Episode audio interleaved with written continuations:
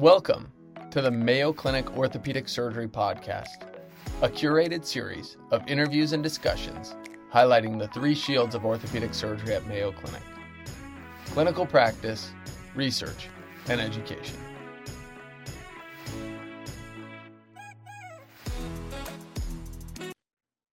Welcome to the Mayo Clinic Ortho Podcast. I'm your host, Dr. Kelechi Okoroha, and we have the pleasure of having my esteemed colleague, Dr. Rafael Sierra, here with us today. Dr. Sierra obtained his medical degree at the Pontifical Xavier University and completed his residency training here at the Mayo Clinic. He then completed three separate fellowships through the Insall Scott Kelly Institute, the Muller Foundation, and the University of Miami. Dr. Sierra has an extensive research background and is well known for his work both here and internationally. He currently serves as the chair of our adult reconstruction department here at the Mayo Clinic. We are lucky to have Dr. Sierra with us here to speak today. Welcome, Rafa. Thank you. Thank you for the invitation. Great to be here with you today. Great. So I thought our first topic, we would talk about the current thinking of hip preservation, anywhere from hip arthroscopy to PAO to total hip arthroplasty. So Rafa, what are the causes of hip dysplasia and how do patients usually present? Uh, that that's a great question. So, I mean, there's really only one cause, and it's you know at birth. So this is usually a condition um, that when we're seeing them, it's it's because the patient has had um, untreated hip dysplasia, meaning that at birth it was never caught, or they may have had treatment for hip dysplasia, uh, usually with non-surgical treatments such as Pavlik harnesses, which are you know some braces or even casting at childhood, and they may have some residual hip dysplasia that needs to be treated. Um, it's um, it's it's very interesting. So it, it's commonly seen in firstborn women. Uh, that's probably the most common patient that I see. Uh, sometimes associated with breech, you know, deliveries, um, but it can occur really at, at, you know in any child for any of any um, in any family. But most commonly, it's in the oldest female uh, patient or sibling. Okay. And then how do these patients usually present to your clinic? So most patients present with uh, hip pain, and um, it's important to note that uh, the hip really doesn't hurt where most people think it hurts, up towards the iliac crest uh, or in the hip bone. These patients usually present with hip pain, which they describe as pain in the groin uh, so that's the most common location of their pain. And it also is associated with some uh, what we call mechanical symptoms, which is some catching or locking in the hip. Um, there's some patients that may present with symptoms of giving way in the hip joint or instability, but that is less um, less common, or with some symptoms associated with hip weakness, uh, and they may have pain towards the outside part of the hip, um, mainly because the muscles on the outside part of the hip can get fatigued with extreme activities or use. Um, so, uh, although the majority of patients present with groin pain, there's a subset of patients that may present with other areas uh, around the hip that are painful as well. And so once they present to your clinic, you've done the exam. What image modalities are you currently using to work up patients with hip dysplasia? Yeah, so our standard imaging modalities for all patients that are young that are coming in with what seems to be hip related symptoms, we get uh, standard radiographs, including an AP of the pelvis. We get a lateral hip x ray, usually a frog leg lateral and then we get a Dunn view and there are different views that you can get called Dunn but the 45 Dunn view is the most common uh, x-ray that we get. Um, that's just a special x-ray to look specifically at the neck of the femur uh, and it's anterolateral and then another one in the anterior aspect of the uh, neck just to see if they could have concomitant uh, femoral deformities that could also be associated with hip dysplasia as well as other uh, other causes of hip pain, such as impingement. Right. We know there's there's certainly different radiographic parameters that you look for that tells you how much dysplasia versus impingement. Um, how often are you getting advanced imaging for a patient with dysplasia? Are you getting an MRI or a CT routinely, or can you kind of tell everything you need to know on the X-ray? Yeah, so an MRI has become the standard of practice, mainly because the majority of these patients will present with some labral, labral pathology. So if they have, you know, the labrum is a is a structure that deepens the socket, and in some patients with instability, they could have tears in the labrum. And um, so an MRI has become pretty much the standard of care for these patients. Uh, what's controversial is whether you should have contrast in the hip joint or not. But you know, the majority of patients that I see already have an MRI by the time I see them. A CT scan is an option for some patients that that have uh, both uh, socket-sided problems as well as potentially some uh, femoral-sided issues, uh, either uh, a large femoral neck deformity or what we call a CAM lesion or in cer- certain circumstances, patients may present with abnormal uh, uh, femoral version, and that's you know you could describe that better as like the twist that the femur has. They have an abnormal twist either towards the front or towards the back, and these patients um, should be um, evaluated with a CT scan so you can get a sense of what the combined version or combined uh, twisting of both the femur and socket is so that you can make a decision uh, preoperatively as to whether they need additional surgery other than uh, our standard of care. And then, so once you get your imaging, you've got your exam, what are your indications for surgery in a patient with hip dysplasia? Yeah, so um, I mean, when by the time I see patients, and and to tell you the truth, the diagnosis of this condition uh, has become uh, more commonly uh, diagnosed by practitioners. And I, I mean by multiple practitioners. I mean, primary physicians are now uh, getting x rays and being able to diagnose this a little bit easier. Uh, our sports medicine colleagues are also making this diagnosis. Um, and so by the time they reach me, it's because they've already have the diagnosis of hip dysplasia, and many patients have already undergone appropriate non-operative management, which is the first step. And the first step of non-operative management is limitation of their activities, because many of them have pain with that is activity related, and usually activities of high level or high impact activities. Many of these patients could, you know, are gymnasts or or hurdlers or soccer players. I mean, many of them. And so stopping their activities and seeing how they respond to that is important. Uh, physical therapy, especially if they have weakness or any any uh, pain with uh, muscle fatigue, is important, and see how they do. Uh, and I would say that probably um, 90% of patients respond to that, uh, you know, temporarily, unfortunately, and many of them if they truly have a dysplastic hip, once they start to engage back into their activities, we'll start having pain again. And those are the patients that then, um, if they clearly have dysplasia, and that is that the femoral head is uncovered uh, by the socket and has all the radiographic features associated with hip dysplasia, um, then those patients are good candidates for a procedure that we call a periacetabular osteotomy, uh, which is a, a, an osteotomy or a procedure that we do around the hip bone or the pelvic bone to turn the socket around so that we can improve the coverage of the femoral head. Uh, it's what we call a reorientation osteotomy of the hip. And this is a fascinating procedure that's been around for, for three decades now or more that has shown excellent results uh, for these patients. That's great. And we know that you're one of the experts in the field and perform that surgery fairly often. What are the current outcomes with the procedure with the PAO?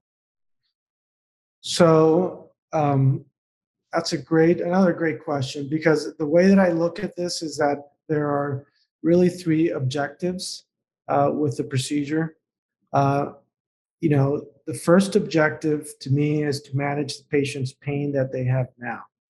Uh, and that means, you know, many of these patients present, and, and we've we've written papers with the ANCHOR group showing that these patients that present prior to periacetabular osteotomy have significantly decreased patient-reported outcome forms compared to um, age-matched controls. So clearly, these patients are not doing well from a pain and functional standpoint. So the first objective of the PAO is to help them with that. And we've written several papers now showing that we're able to, you know, increase those patient-reported outcome forms at a year or two, uh, even past what we call the uh, MCID, which is, uh, you know, a, a, measure that we use to see how well we've done. And if we've if we've met that MCID, that means that these patients are doing much better than preoperatively. So that's objective number one. Objective number two is to get them back to well, one thing is pain is objective number two is to get them back to their previous activity, meaning sporting activities or activities of daily living. And that's a different that's a different situation because um, although many patients are improved with their activities of daily living, um, we've looked at the results of you know getting back to sporting activities about a year and it's about half of the patients. And uh, there are reasons why they can't. I mean, very few are actually related to the hip pain. They're more related to other reasons. While you told me not, the doctor told me not to do it again.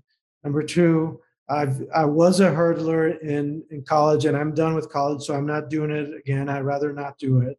So, but many of them are able to get back to certain level of activities uh, but only half at a year are able to get back to high level athletic activities. Although I've had plenty of patients that have been able to get back to running marathons, triathlons, and uh, play competitive uh, sports again. But if you look at all comers, then that's uh, that happens about half of the people about a year. We still have to look at it a little bit further out, but at a year, that's what's going on. So that's an important, from an expectation standpoint, that's really important to discuss with your patients because it is a big operation.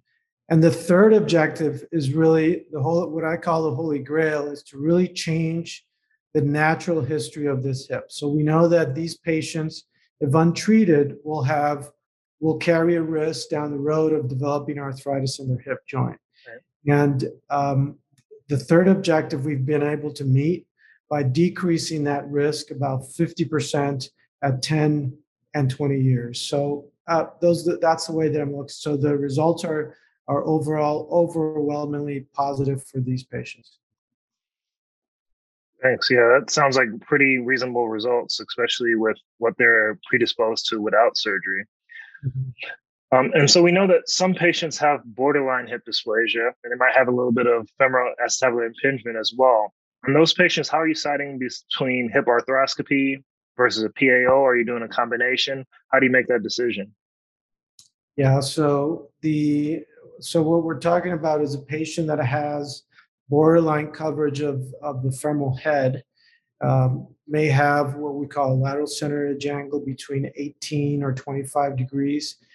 Um, so these patients are usually, uh, there are two patients that present this way. There's a true dysplastic hip, that has borderline coverage and those that patient will present with symptoms that are more instability symptoms and their range of motion is usually pretty normal or even increased they may have increased aceta- uh, femoral version as well.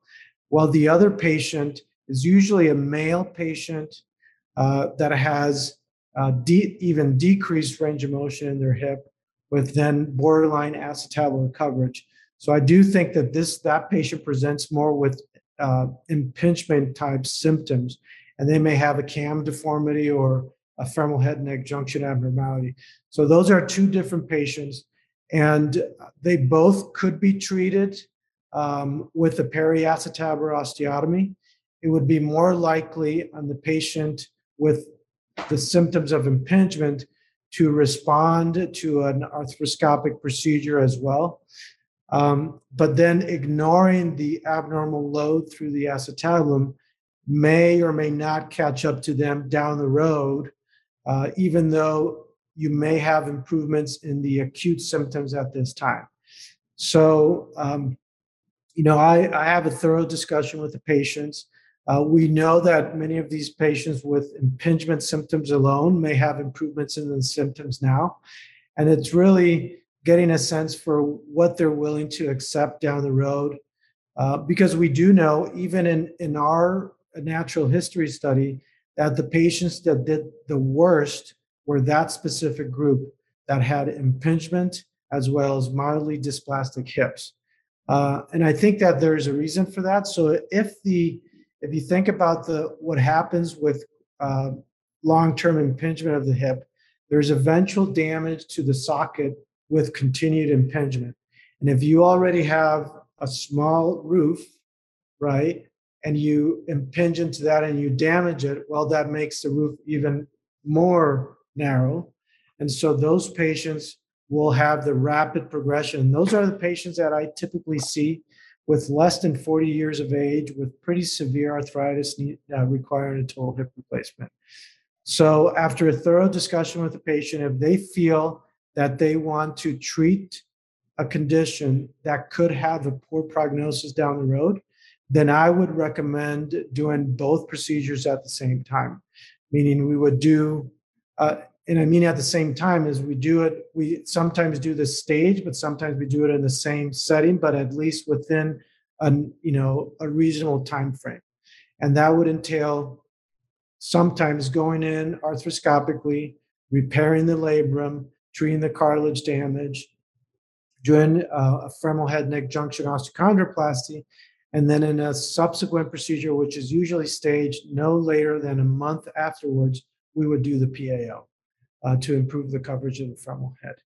Um, the tricky part about these patients is that they already have poor range of motion, and then you do the PAO, they will lose a little bit more range of motion with the correction of the socket.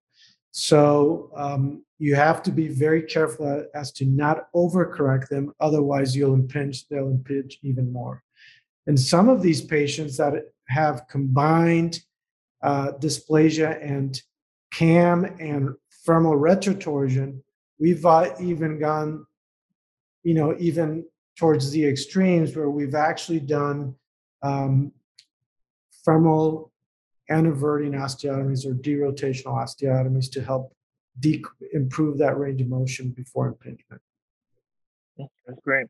And so you touched on a certain subset of patients, the young patients with advanced arthritic change, maybe they had dysplasia that went undertreated. I see these patients often. Uh, what are your indications for a hip replacement in those young patients versus trying some alternative treatments? Yeah, so I mean, if the patient is young, we certainly try to avoid a hip replacement as long as possible. Um, the problem is that many many young patients are really debilitated with their condition. Uh, I mean, they can't. I mean, we're not we're not even talking about sports anymore. We're talking about getting up, sitting, uh, you know, just hanging out. They're gaining weight. They're mad because they can't exercise. Uh, they've now they're now only doing you know minor activities such as an elliptical and biking, and they still have pain. I mean, these patients unfortunately are at a point, and what I do feel is that the dysplasia you know so it's what i just said. So if you have a dysplastic hip and you get and you have a short segment of roof and now that becomes damaged that's even worse now. So those patients tolerate much less arthritic arthritic changes than the patients that have normal joints essentially. So those patients usually end up having to have the hip replacement at a very young age. And although we we usually tell them that they should wait as long as they can I mean, many of these patients with dysplasia will need a hip replacement at fairly young age. Uh, and we'll try non-operative things, of course. We'll try injections. We'll try some with cortisone. I mean, there are other types of injections that are done by our sports medicine colleagues uh, that have provided some relief, but they all are short-lived. I mean, we're just trying to buy some time to try to buy them some time uh, before their hip replacement. When we're talking about the long term durability of these joint replacements, we also have to take into account um, the problems that could occur with delaying joint replacement. So I tell patients, you know, there's no difference if you're 33 or 34. I mean, if you could wait five years and 38, who knows what we'll do in five years from now? Or more importantly, we, we're going to learn five years of what we've been doing now. So if you can wait five or 10 years, it's great. Go ahead and wait. And many people say, yeah, I'm doing okay. I know now I know what I have and I'll be happy to wait because I can. Other people will say, I can't wait. I'm ready to have this hip replaced. And it doesn't matter whether I'm 33 or they're 33 and a half, that we're talking about longevity and decades of the hip replacement today, that I don't think it makes much of a difference. Great points, Rafa. So I'm gonna, I've been taking some notes here. I'm going to try to summarize here. So we first talked about hip dysplasia, and it's usually caused from a birth abnormality or untreated hip dysplasia, usually in that first female-born patient. And they're going to present with hip pain in the groin, but it can be associated with some mechanical symptoms or some instability. You said the standard imaging includes X-rays, but MRIs have become standard of care due to soft tissue abnormalities. CT scans are an option for socket or femoral sided problems as well. Your indications for PAO are failure of conservative management and radiographic indicators of hip dysplasia. And then you said the pro- outcomes are pretty good in decreasing pain and getting patients back to function. And then lastly, we talked about that young patient with advanced arthritic change. And you said that they may be candidates for hip replacement, especially if they become debilitated and conservative management fails. And yeah, I think the only thing to add would be, you know, because we get that question all the time is okay, I'm diagnosed with hip dysplasia, but I have no pain. Uh, what to do then? And, you know, I think that um, my answer to that has always been, you know, I can't make you any better than no pain. Right. right. So, yeah. So there's only one way that I can gauge the success of my surgery, and it's with pain relief. So uh, the worst thing that I could happen, and I've seen it, is a patient with no pain undergoing a PAO and then coming back because now they have pain. So they're unhappy and they don't know why they underwent that big operation that's made them worse than what they are. So observation is fine, keeping an eye on things. Education is critical for all these conditions. I mean, some people will accept what they have as long as they know why their hip hurts oh yeah okay. I understand that now so i won't do this or do that. I mean i'll change my lifestyle and some people are willing to do it. Yeah so definitely not doing it in a preventative fashion. So if somebody mm-hmm. has abnormalities and no pain uh, they don't need surgery. Yeah. Great rafa. Well thank you for uh, taking your time out to talk with us today. No problem. Thank you for the invitation